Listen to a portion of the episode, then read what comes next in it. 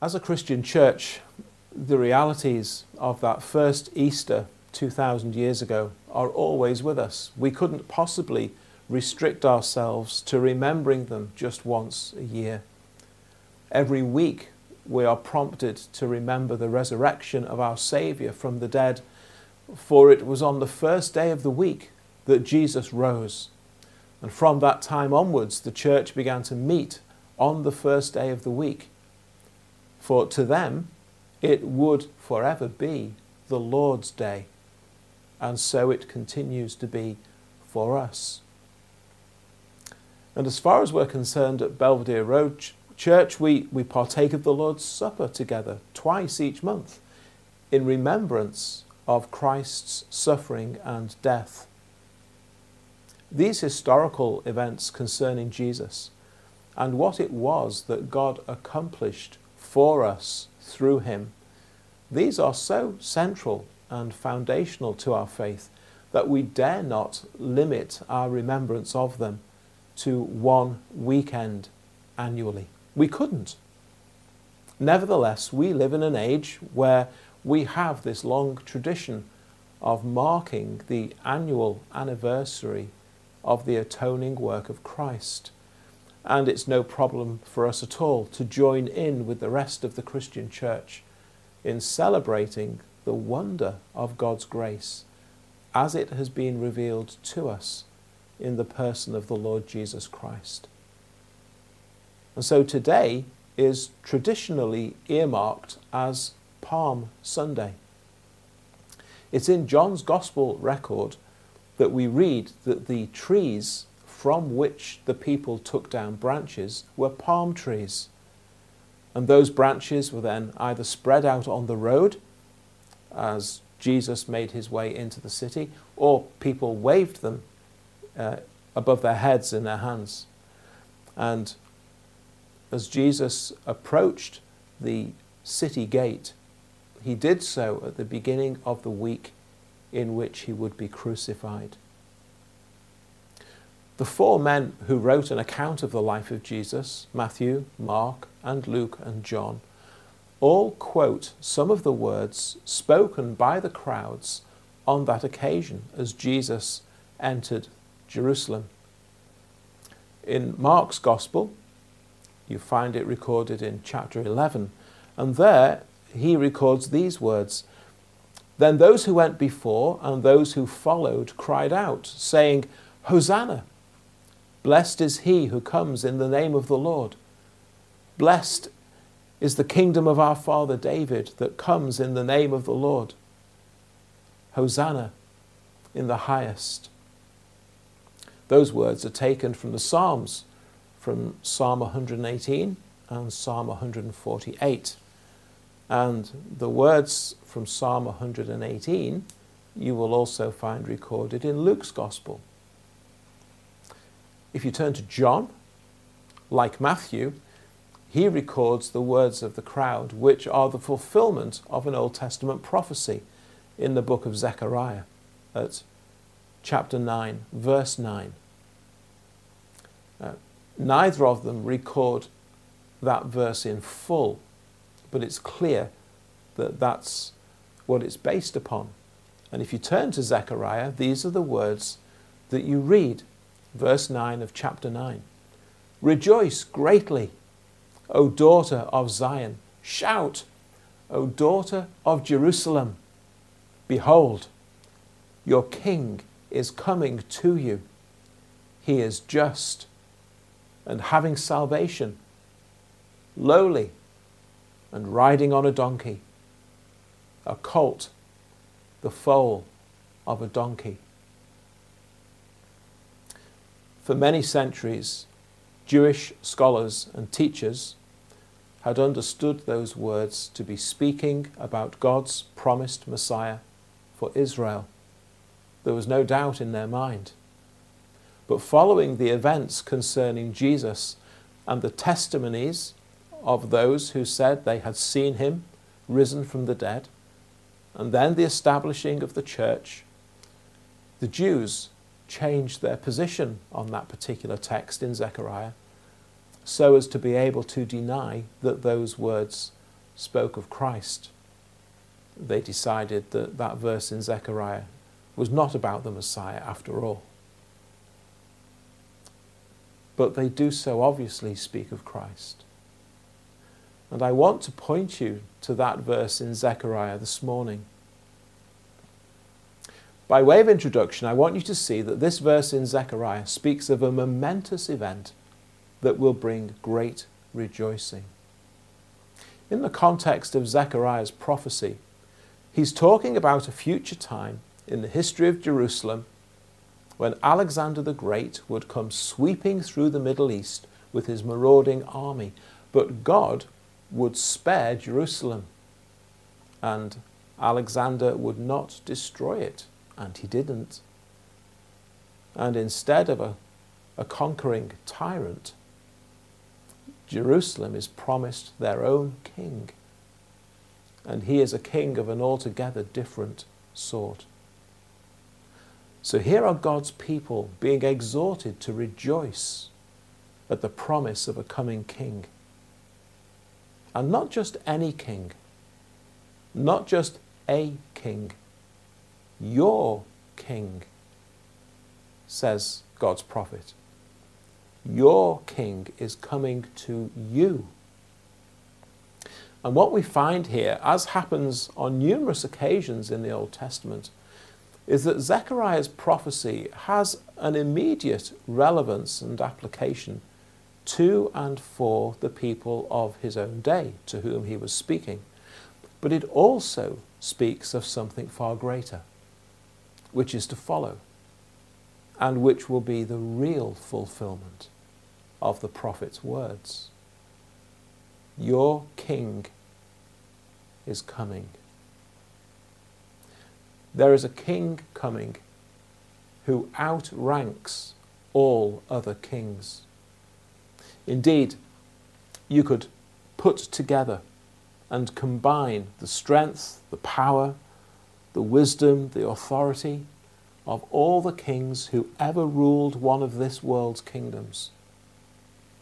And all of them together would be as a drop in the ocean compared to this king. This is the king who listens as earthly rulers plot and scheme together in the belief that they hold all the keys of power and influence. And, says the psalmist in Psalm 2, he who sits in the heavens shall laugh. The Lord holds them in derision. Then he shall speak to them in his wrath, distress them in his deep displeasure. And then God will say this Yet I have set my king on my holy hill of Zion. Now, Zion is a name that appears a lot in the Old Testament. It's a kind of synonym for Jerusalem and Israel. And actually, it represents the entire household of God, Old and New Testament. Those who were genuine believers in the Old Testament and Christian believers in the Church of Christ over the last 2,000 years. Zion frequently represents all of them together. And this, this one whom God is saying is his king in Psalm 2 is the same one who is your king coming to you in Zechariah chapter 9. He is King of kings, and He is the Lord Jesus Christ. And you can know Him as your King. I wonder if you do. Well, it's my joy and privilege to tell you that you may know him as your king. And if you have that verse from Zechariah open in front of you in your Bible, you'll see that there are three specific things that are said about this one who is king. We're told he is just, that he has salvation, and that he is lowly. I want to speak to you uh, for the rest of our time under those three headings. First of all, that this coming king is a just king.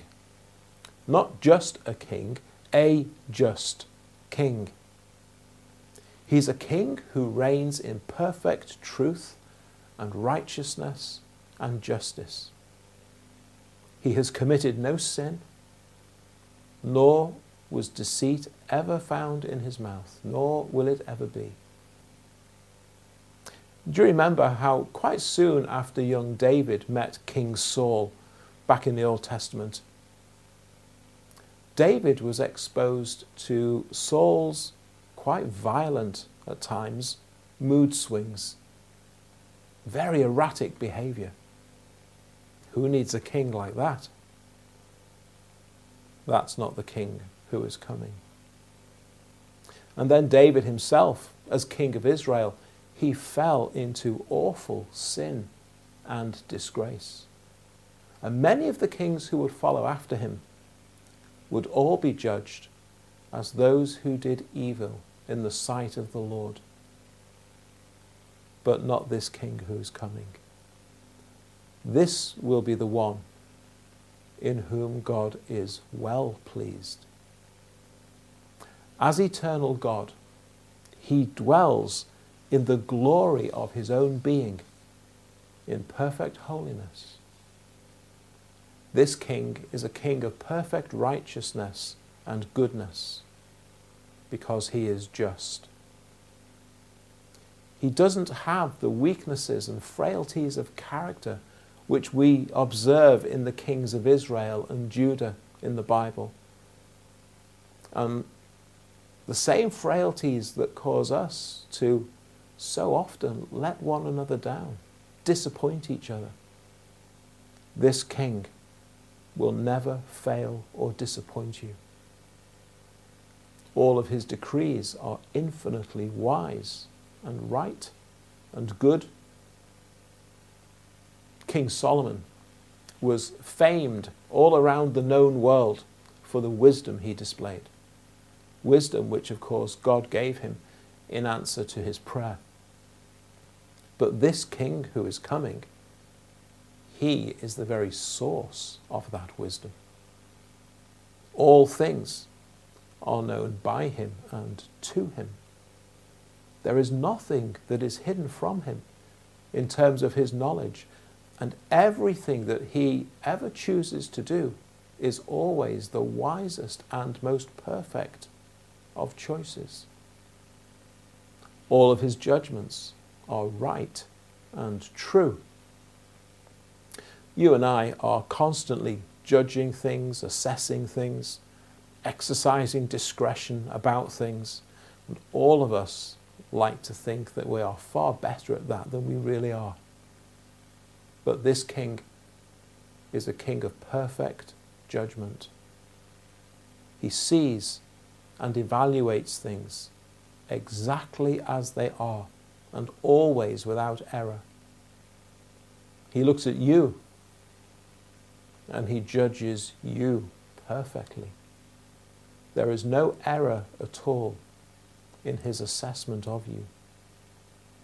And in particular, he is able to discern true holiness and righteousness on one hand from sin and wickedness on the other. He sees your sin and mine and he exercises judgment against sin and against sinners. What a king this is. But here's the thing there has never been a king or queen who has been the king or queen of everything or everywhere. Their kingdom and their authority always has borders and boundaries. There have been large kingdoms and empires in this world, but none that have ever embraced the whole world. This king who is spoken of here is unique. His reign is over everything and over everyone. And yet, not all are citizens in his kingdom. Zechariah is able to say, Your king is coming. But there are many in this world who cannot claim him as their king because they do not know him, they do not accept him or love him or serve him as their king. They do not want him to be their king. That's actually a remarkable situation because he is such a wonderful king to live under. This king of perfect truth and righteousness and justice. Those who live under him are truly able to say, The King of love, my shepherd is, whose goodness faileth never. I nothing lack if I am his, and he is mine forever. And yet, so many in their sinfulness reject him. And here's the thing ordinarily, a king's authority only lies within his own kingdom and over his own subjects. And so those who reject him think that they needn't have anything to do with him, and he will never be bothering me. If you Christians want to live under this God, well, fine. But it's not for me. And I want nothing to do with this king. And they think he has nothing to do with me. But this king, because he is king of kings, he's like no other king even though there are many who willingly remain outside of his kingdom, they have not escaped his reach or his authority. And they certainly have not escaped his justice or his judgment. This is the just king uh, one of the things that that means is that he will see justice done against sin and sinners. And it's this Lord Jesus Christ who rode into Jerusalem on a donkey 2,000 years ago, who is that king. And his arrival in Jerusalem was that justice might be done against sin. Because the second amazing truth that's revealed in Zechariah chapter 9 is that this king will bring salvation. Because, secondly, we see that this king will be a saving king. All sin is found out by his all seeing eyes. Not only does he see your deeds and hear your words, he knows every intent and thought of your heart, every single one. All is laid bare before him, and according to his perfect justice, it is judged.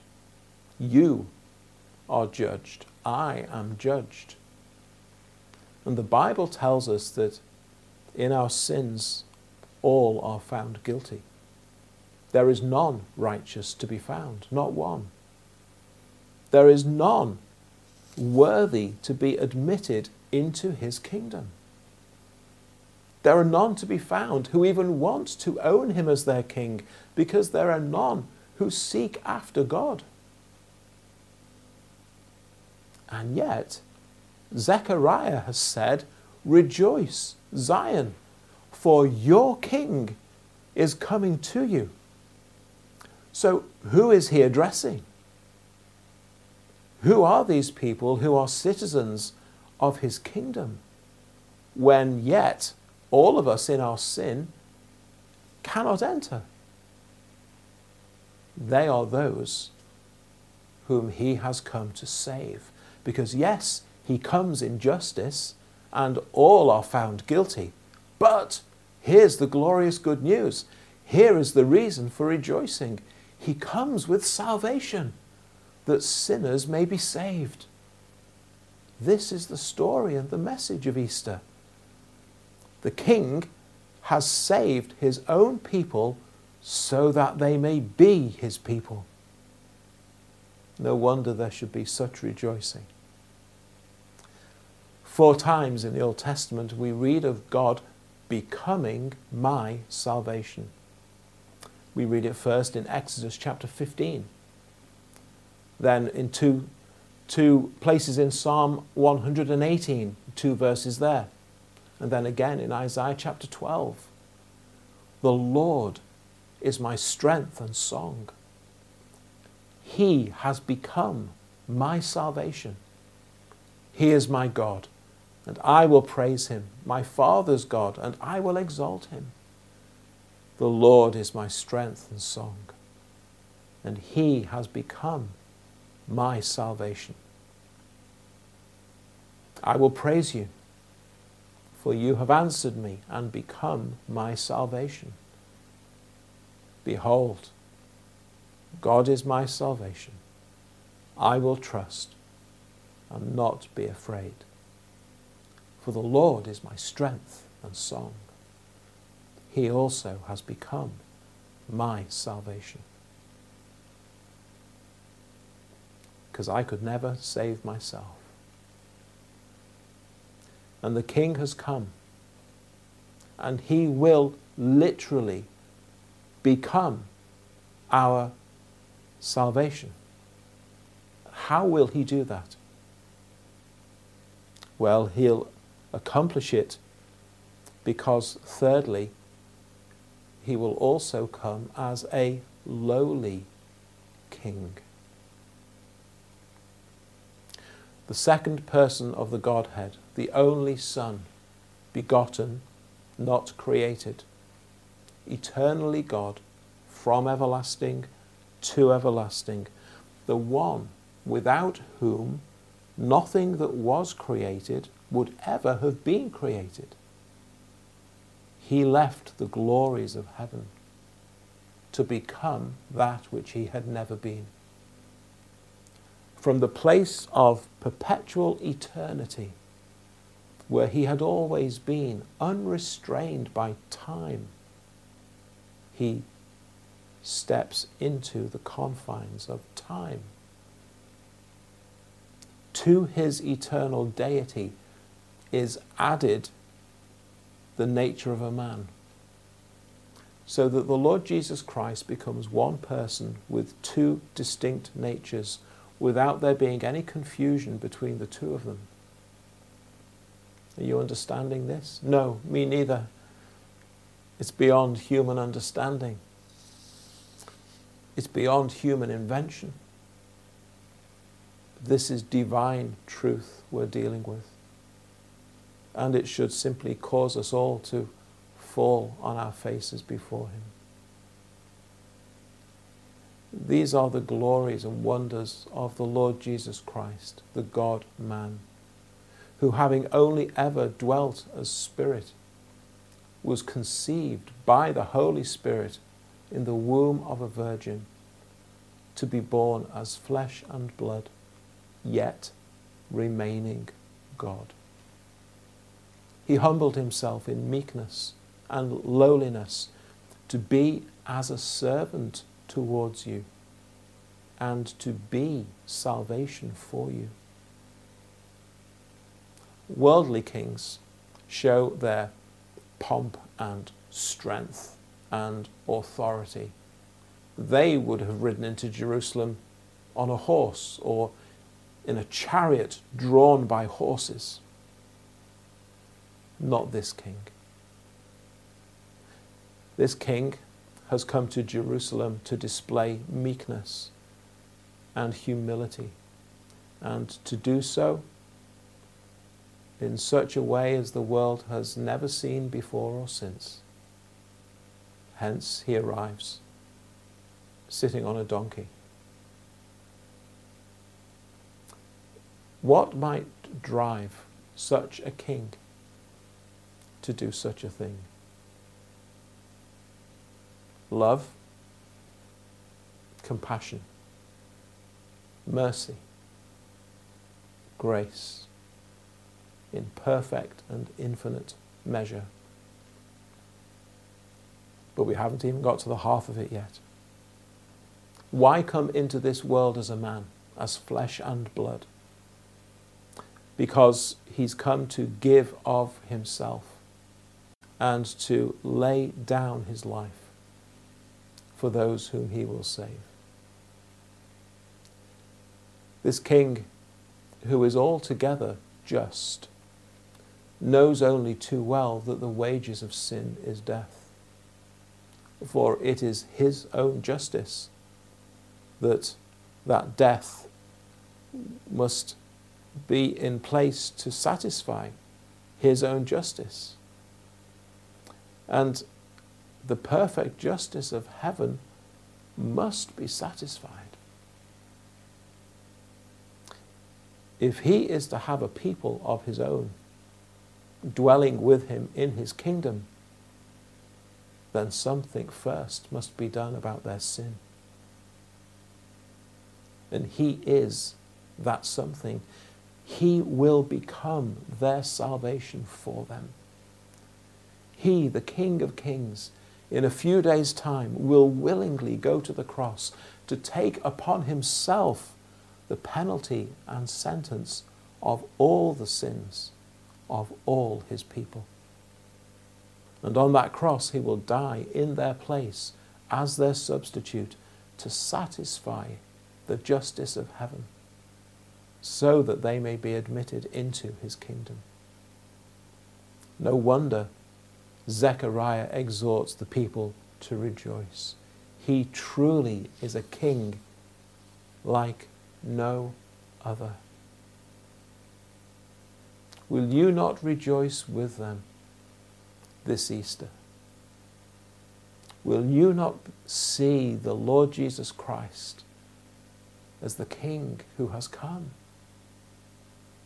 in justice and in lowliness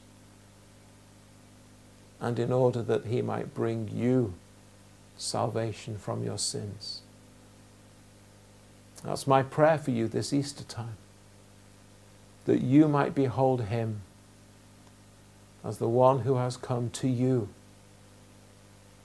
just, lowly, and having salvation, that you might rejoice as you own him as your King.